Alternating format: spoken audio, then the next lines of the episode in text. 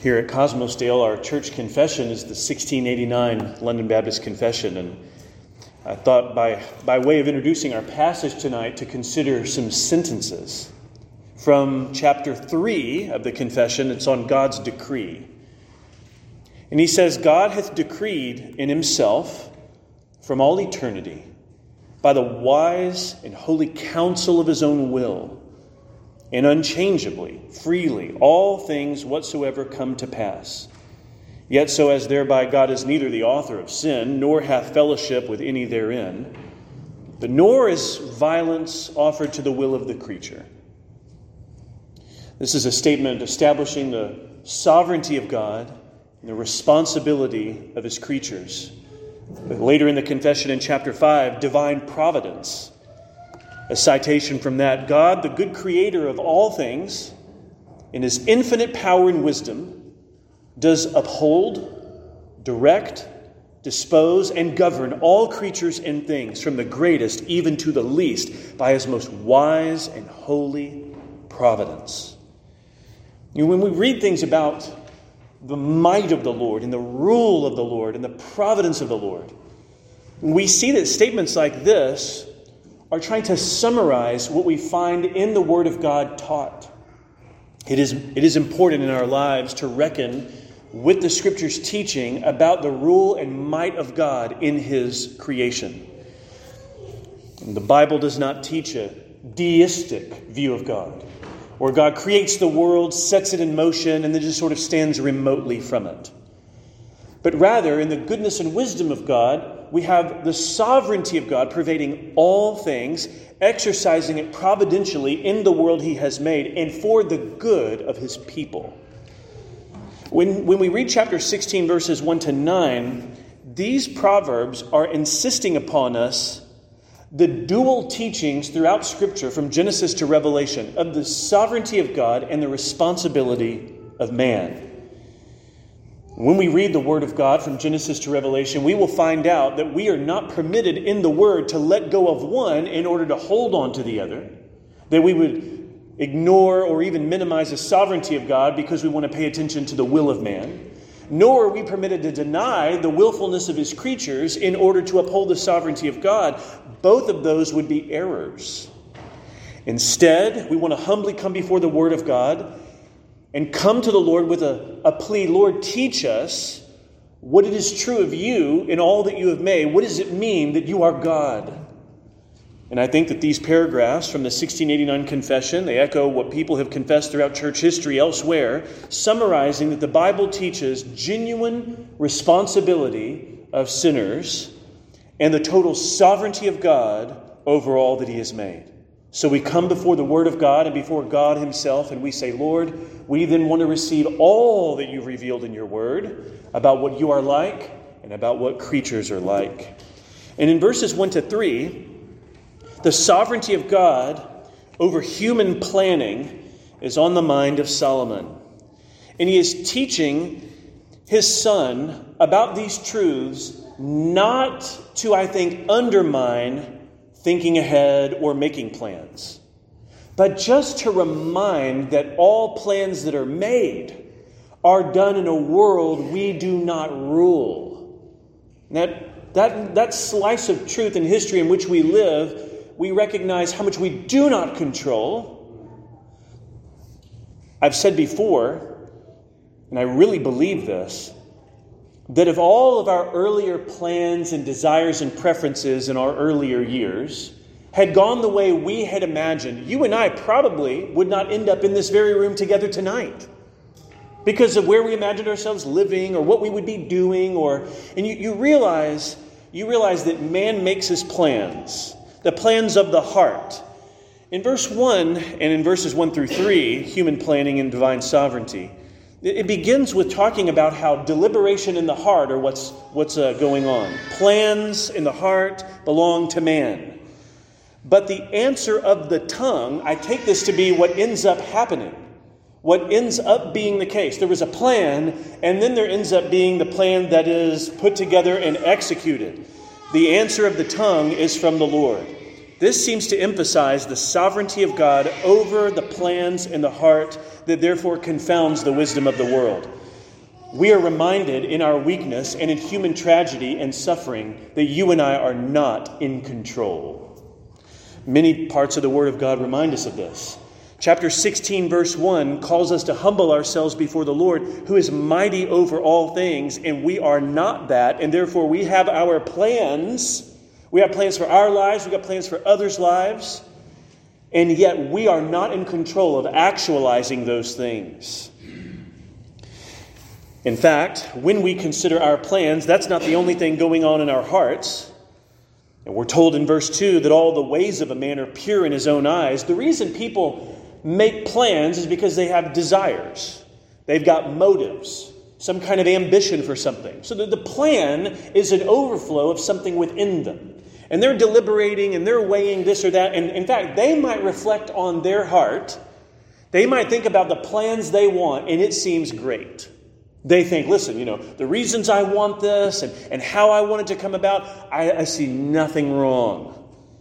So all the ways of a man are pure in his own eyes. I think he's saying in principle here, when, when people have plans they want to execute and you ask them about it, they, they would perhaps insist that, listen, this is above board. My plans are pure. My ways, in my eyes, everything looks great. One writer puts it this way that people may seem innocent in their own estimation. They think about their motives and they're like, I think this is fine, what I want to do and the reasons for it. The last part of the verse says, But the Lord weighs the Spirit, which is suggesting to us that a deeper evaluation is going on. And weighing brings to mind scales. And you might think, well, listen, if I put my motives, this is how I would calculate it. But you see, when the Lord weighs our hearts, we can realize that we don't see ourselves as clearly as we think we do. Verse 2 opens up for us the category that is elsewhere in the Bible as well the category of self deception. And somebody might say, Well, I don't think I'm deceived. Well, of course you don't. I mean, self deception, by its very nature, would indicate that we can be operating in a way with our heart and mind, our lives and actions, our conduct, our paths, where we are not as deeply aware or clear about our hearts as we think we are. This is one of the effects of sin in a fallen world. One of the effects of sin is you don't know your heart like you might think you do. In fact, the one who knows us, the one who weighs the Spirit, how could it be any other than God Himself? So, all the ways of a man are pure in his own eyes. This is the contrast between self estimation and divine evaluation. And in verse 2, the self estimation is susceptible to self deception. The Lord weighs the Spirit. It is possible for us to pursue and desire to have ambition for and motive towards something that the Lord has weighed and has evaluated, and for our own good, therefore, he will prevent our desires from coming to pass. Something like self deception is a possibility. If our plans in the heart belong to man, and yet we are not sovereign, like verse 1 says, and even our motives could be hidden entirely from us, or at least not as clear to us, and God alone knows it, what is it that we should do with our desires and with our plans? Well, verse 3 is the answer. I'm glad you asked. Verse 3 commit your work to the Lord, and your plans will be established. I don't think this is a promise that in some blanket kind of way, the Lord says, listen, whatever you want, you just come to me and I'll get it like a genie out of a lamp. No. Commit your work to the Lord and your plans will be established. We know that the plans of man are not the things that the Lord will just at the beck and call of creatures actualize. Verse 1 tells us that plans in the heart belong to a man, but the answer, the result from the Lord, the outcome may be different. So we know verse 1 is going to help us interpret verse 3. Verse 3 is a statement about committing your work to the Lord. It is a it's an imperative, isn't it? Verse 1 is an observation. Verse 2 is an observation. Verse 3 is a command in light of these observations. What should we do when we can't read accurately our own hearts? And when we are not sovereign in the world with all of our great plans? We come before the Lord, we commit our hearts and works and deeds to Him, our plans to Him, and we trust the plans to be established in the wisdom and goodness of God. Maybe not plans in the way we would have imagined them in timing and degree and order to be, but committing work to the Lord, it, it probably sounds like the following Lord, this is something upon my heart and mind. And so, as I'm praying to you, Lord, about this, I pray that your will would be done in my life and that you would guide my steps and that you would give me wisdom and that you would help me think about this because I want to do what is glorifying and honoring to you. And maybe it would even sound like, Lord, if what I'm desiring to do, and if this pursuit and path before you, if this would not be good for my heart and soul, if this would not bring honor and glory to the Lord Jesus, Lord, I pray that you obstruct my way. It's quite a bold statement, but I think it, it, our prayers can kind of sound like that when we take verse 3 seriously. I want to commit what I'm doing to the Lord. Commit your work to the Lord, and your plans will be established. You know what verses 1 to 3 can't mean then? Verses 1 to 3 can't mean, well, you know what? Since God is sovereign, what's the point of planning anything? I mean, verse 3 says, you should commit those things to the Lord, which means you're thinking, you're planning, you're desiring, you're consulting, you, have got, you've got something you're envisioning, but you know you're not God. So you know what you do? You come humbly before God. Verse 3 helps us see that in light of verses 1 through 3, we are not we are not prohibited from thinking about the future and making projections and making plans. Aren't we reminded perhaps of James chapter 4, which tells us, don't boast about tomorrow? We recognize that we are like a mist that is here for a while and then vanishes. So James says that, that when we're, we're uh, thinking about the future, we say, Lord, if it is your will, if it is your will, we will go to this city or that city and make money or do this or go there and for how long. We recognize that we are contingent beings. We are those derived. We are those dependent on the greatness and glory and strength and power of God. He holds our very breath in his hand. Verses 1 to 3 are about sovereignty and human planning, and sovereignty doesn't count, cancel out human planning. Rather, human planning is done in submission to divine sovereignty. But the reason this is good news is because of what the scriptures teach about the character of God. We, do need, we need not fear as believers that God is sovereign over all things because we know what the scriptures teach about God. What we're doing then is holding multiple things in view at the same time. We're affirming the sovereignty of God and that the God who is sovereign over all things is altogether righteous and holy. There is none wiser than God and there is none from whom he needs counsel for any of his judgments. That he sees perfectly all things in heaven and earth and will do what is always just. And even as his mercy and long suffering and compassions are displayed, while we may not presume upon those things, we gladly receive from God the undeserved demonstrations of his loving kindness and benevolence to the world he has made, a world he made not because he needed to, a world he made not because he was deficient, but a world he made that he might love and pour out upon his goodness and blessing. We can hear the command of verse 3 and we can think, well, to whom else would I want to commit all my work? To whom else would I want to come? With all of my heart and plans, who knows me and loves me and works for my good. Of course, I should commit all that I do to the Lord. In verses 4 and 5, the sovereignty of the Lord includes his act of judgment. In verses 4 and 5, the Lord has made everything for its purpose, even the wicked for the day of trouble. Everyone who is arrogant in heart is an abomination to the Lord. Be assured he will not go unpunished. I think verses 4 and 5 continue to affirm the sovereignty of God but while the sovereignty of God is a comfort to the people of God, the sovereignty and might of God over all things ought to terrify the unrighteous. Because they recognize that they are living against the one for whom and by whom all things are made. The one in whose hand is their very breath. And so he says at the beginning of verse 4 the strong claim that the Lord has made everything for its purpose which means there is both design and order and certain ends. for which God is exercising power and sovereignty and providence in the world. And the wicked are not exempt from this. In fact, their own appointed day of judgment has been set. I think that's what is meant by the end of verse 4 the wicked for the day of trouble. Their, the day of their trouble is not just some mere earthly affliction, but it's the day of their judgment. And, and I think it is implied also with verse 5, if you look at 4 and 5 together. Verse 5 talks about the wicked here as the arrogant in heart.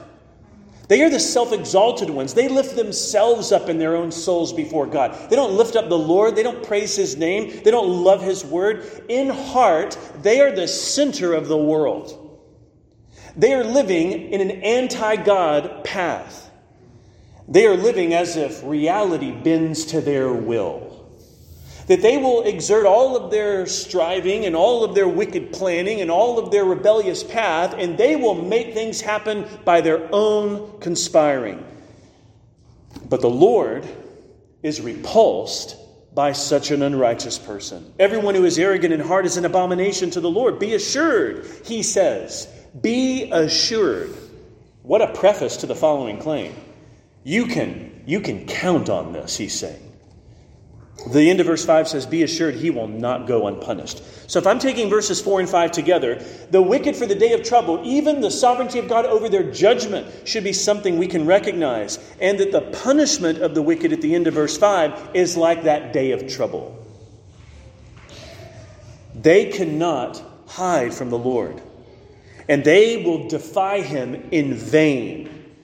For despite all of their great planning and all of their arrogant pursuits, they run against the reality that they are not God. They think they're invincible and that their ungodliness will repay them all the gain they're hoping to have.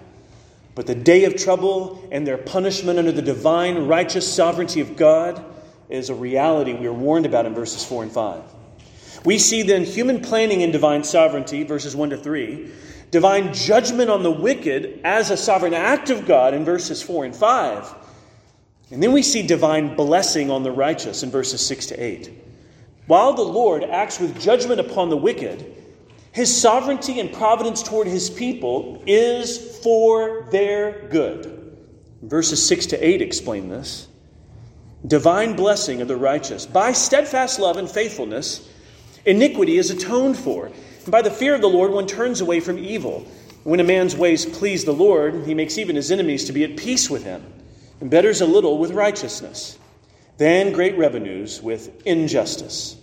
Verses 6 to 8 are reflecting on the blessing of God, and we open verse 6 with language about steadfast love and faithfulness. There are two ways this verse in the opening words here are taken. First is that steadfast love and faithfulness would belong to the Lord. So the idea here in this view would be by God's steadfast love and faithfulness, iniquity is atoned for. The other way of taking it is that steadfast love and faithfulness belong to the worshiper of Yahweh. This is something that is characterized the life of the faithful in Psalms and Proverbs and elsewhere. That the people of God and following God begin to imitate the character of God, and they are those marked by steadfast love and faithfulness. Steadfast love and faithfulness. By that, iniquity is atoned for, and by fear of the Lord, one turns away from evil. Now, the hesitancy that some interpreters have had in taking steadfast love and faithfulness as belonging to human beings is the last part of that first line that by steadfast love and faithfulness, iniquity is atoned for. So the, the instinct might seem to be, well, then obviously we've got, we got to be talking about divine love and faithfulness here because it's talking about atoning for iniquity and, and talking about human steadfast love and faithfulness. That would sound too much like, like our works leading to atonement. Now, my leaning is that when I take all of verse 6, by fear of the Lord, Fear of the Lord is what is residing in the worshiper of Yahweh. By that, one turns away from evil. The whole of the verse, in my leaning here, is that steadfast love and faithfulness are what characterize the worshiper of Yahweh also. But I don't think that needs to imply works, salvation, or justification, or pardon based on my works. And interpreters who see this steadfast love and faithfulness, as well as fear of the Lord, as being in the heart of the worshiper, here's what they say And I think this is the right way to look at it. Steadfast love and faithfulness is a sign of one's inward faith and trust in God. Because atonement in the Old Testament is connected with this sacrificial system. They come to the tabernacle, they come later to the temple. Solomon is the builder of the temple. He knows what it is for people to be concerned about sin and relationships, about their vertical relationship with God and their horizontal relationship with neighbor, and bringing offerings to deal with their guilt and iniquity. And what marks their life is inward faith and outward acts of devotion and obedience that look like steadfast love and faithfulness. So I take verse 6 to sound the same way in the letter of James that faith without works is dead, but in James's emphasis, he emphasizes the outward works to demonstrate our declared state before God. By steadfast love and faithfulness, iniquity is atoned for, not because steadfast love and faithfulness are the grounds of it, but that is the kind of life trusting the Lord, anchored in God as a refuge. So I think the first line is difficult.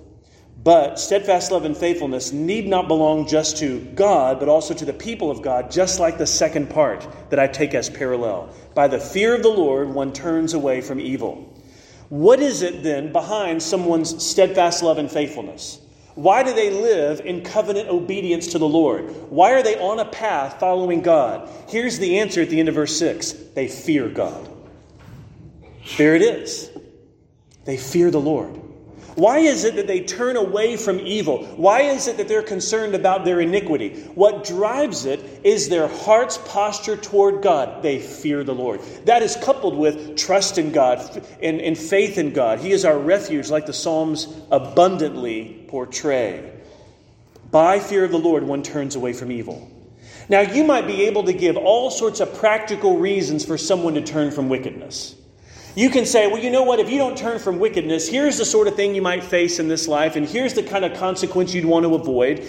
And those things, those are even concerns of the book of Proverbs, which warns us about earthly snares that entrap us in paths of folly. However, the foremost and deepest reason that the Bible gives us to turn from evil, which would mean to repent of sin and to trust in God and to be concerned about our sin and guilt and to come before God as our refuge, what ought to drive that is the beginning of all knowledge and wisdom. And Proverbs says that's the fear of the Lord. This is what keeps us from evil. This is what prompts us to pursue holiness. This is what gives us renewed concern about paths of rebellion and folly. This is what incentivizes us, Lord willing, most deeply. It is our love to honor and revere God that is at the root of our obedience. We're not trying to earn the love of God. We're not trying to get into His good graces. We know that God alone is God, and He's sovereign over all that He's made, and over the righteous and the wicked. And we want the blessing of God and the love of God, and we want to walk in pleasing ways to God. So He continues in verse 7 saying, When a man's ways please the Lord, he makes even his enemies to be at peace with him. I think the ways in verse 7 are about those things in verse 6. The creatures and worshippers' steadfast love and faithfulness and fear of the Lord. That pleases the Lord.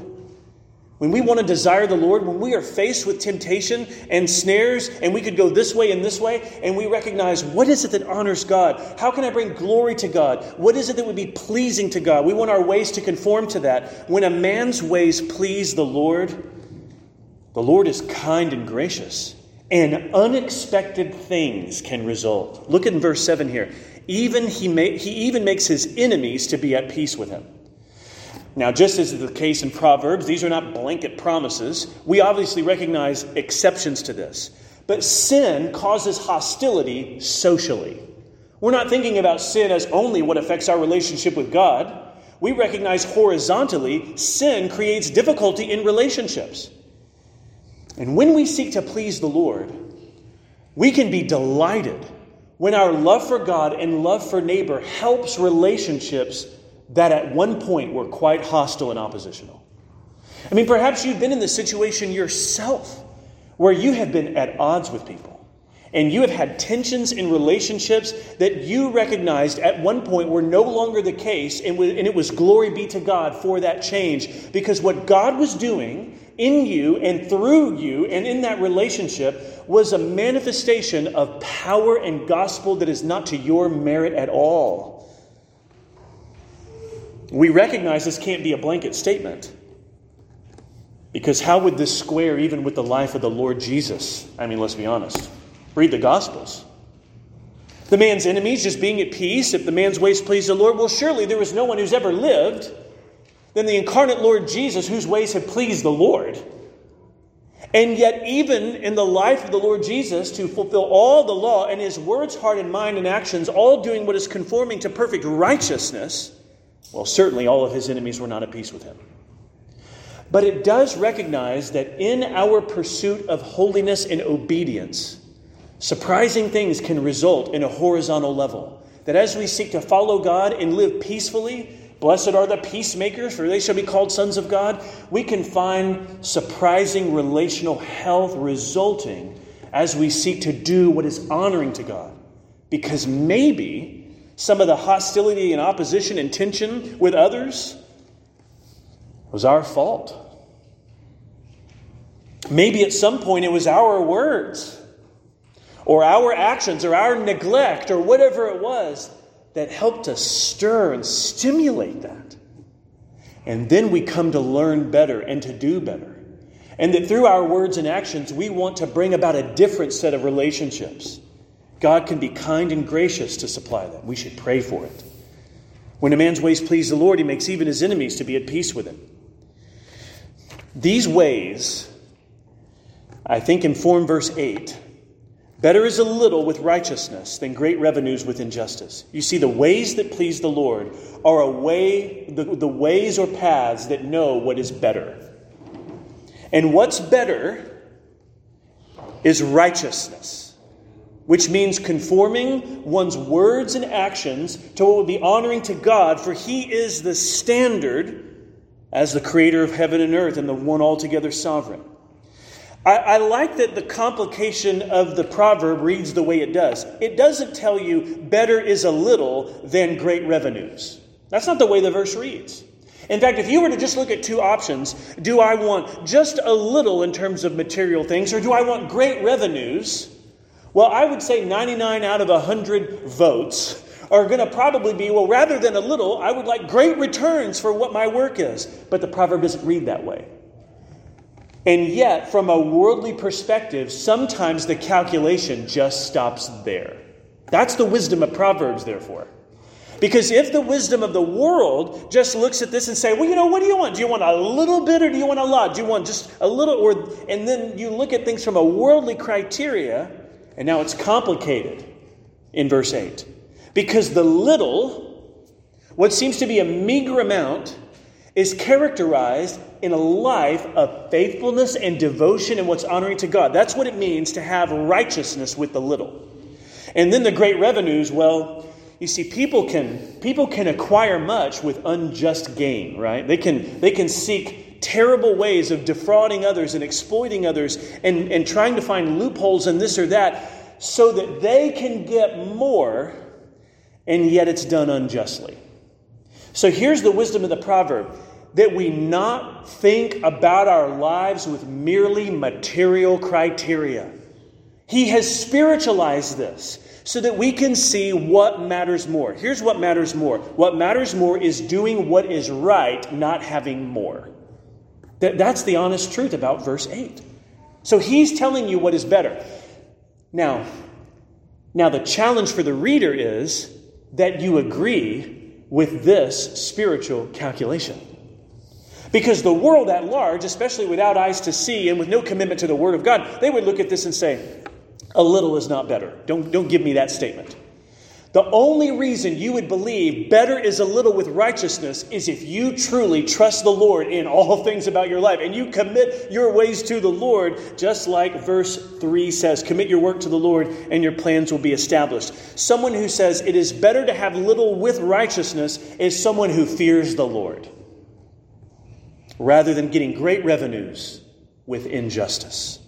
Because someone who says better is great revenues with injustice is someone who doesn't fear the Lord. That's someone whose spiritual calculations, it's off. All they're concerned about is the material thing, not loving God, not loving neighbor. They don't, they don't care if they violate the law of God. They don't care if what they do is against neighbor. They get great revenues. Doesn't matter if it's with injustice. Verse 8 challenges our priorities, then, doesn't it? It lets us see living as God's image bearers in this world is, is it must be done to honor the Lord in such a way that we can't just look at the material question. We have to look more deeply and see that it's connected to spiritual concerns and priorities. Someone who believes verse 8 is someone who fears the Lord. Better is a little with righteousness than great revenues with injustice. Our passage tonight concludes with verse 9 and it returns to the opening concern. This is how we isolate this unit. Verses 1 through 3 and then verse 9 are all concerned with the theme of the sovereignty of God over human planning. The heart of man plans his way. Yes, he does. You sit and you dream and you think about your life. And you do so even from the youngest ages, and you just imagine what you'll be doing and where you'll be, and you think about people in your life, and, and you have plans even for them. As adults, you think about these things, and you're contemplating and reflecting, and you're planning your way. That's such a normal thing to do. And yet, the Lord, the Lord establishes his steps. Which means while we think about the path that is before us, we are not in control of the future. We are not sovereign. And so, verse 9 once again puts sovereignty of God over human planning. We plan, but we do so in deference toward and in humble subjection to the sovereignty of God. We still plan, nevertheless. In decision making, what if we asked questions like this? We come up against a decision. We could ask, first of all, does Scripture directly address what I'm facing? Like, is this some moral issue? Like, do I need to steal for this person or do I not? I'm not really sure what to do. Does Scripture address that? Well, it turns out it does. Thou shalt not steal. I just gave you the King James, in fact. Um, you, you shall not steal, that's ESV, and, and just a direct moral prohibition. So if I'm if I'm looking at a decision, here's some opportunity, here's what I'm thinking through. Does Scripture directly address it? And if Scripture does directly address it, then obey the Bible. We're not smarter than the Bible. If Scripture doesn't address it, then there's some other appropriate questions to ask because Scripture doesn't always address directly the decisions we're trying to think through. So we could ask questions like Have I thought through how this might affect me spiritually? If I pursue this, if I do this, if I commit to this, how's this going to affect my heart? Am I considering my soul here?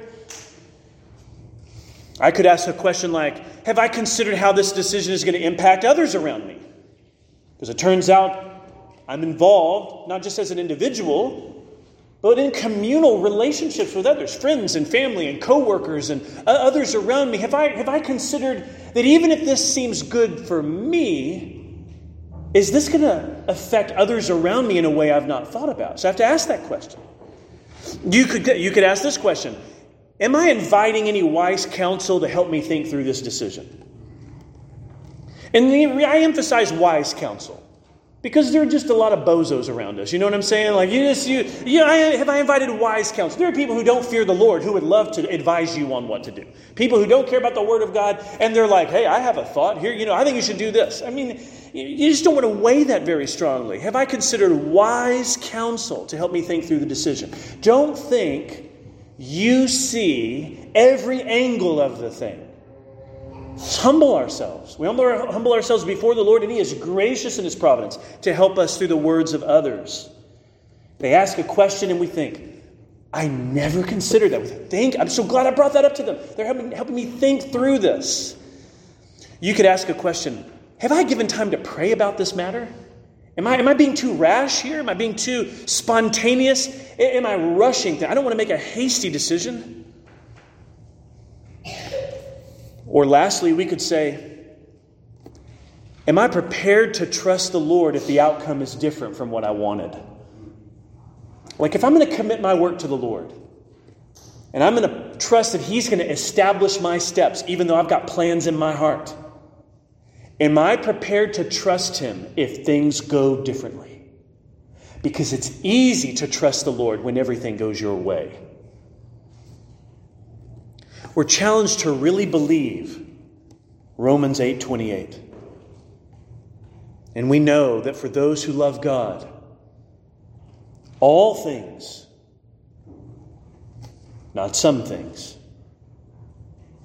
not just good things, all things work together for good for those who are called according to his purpose. He reigns in sovereignty over all things.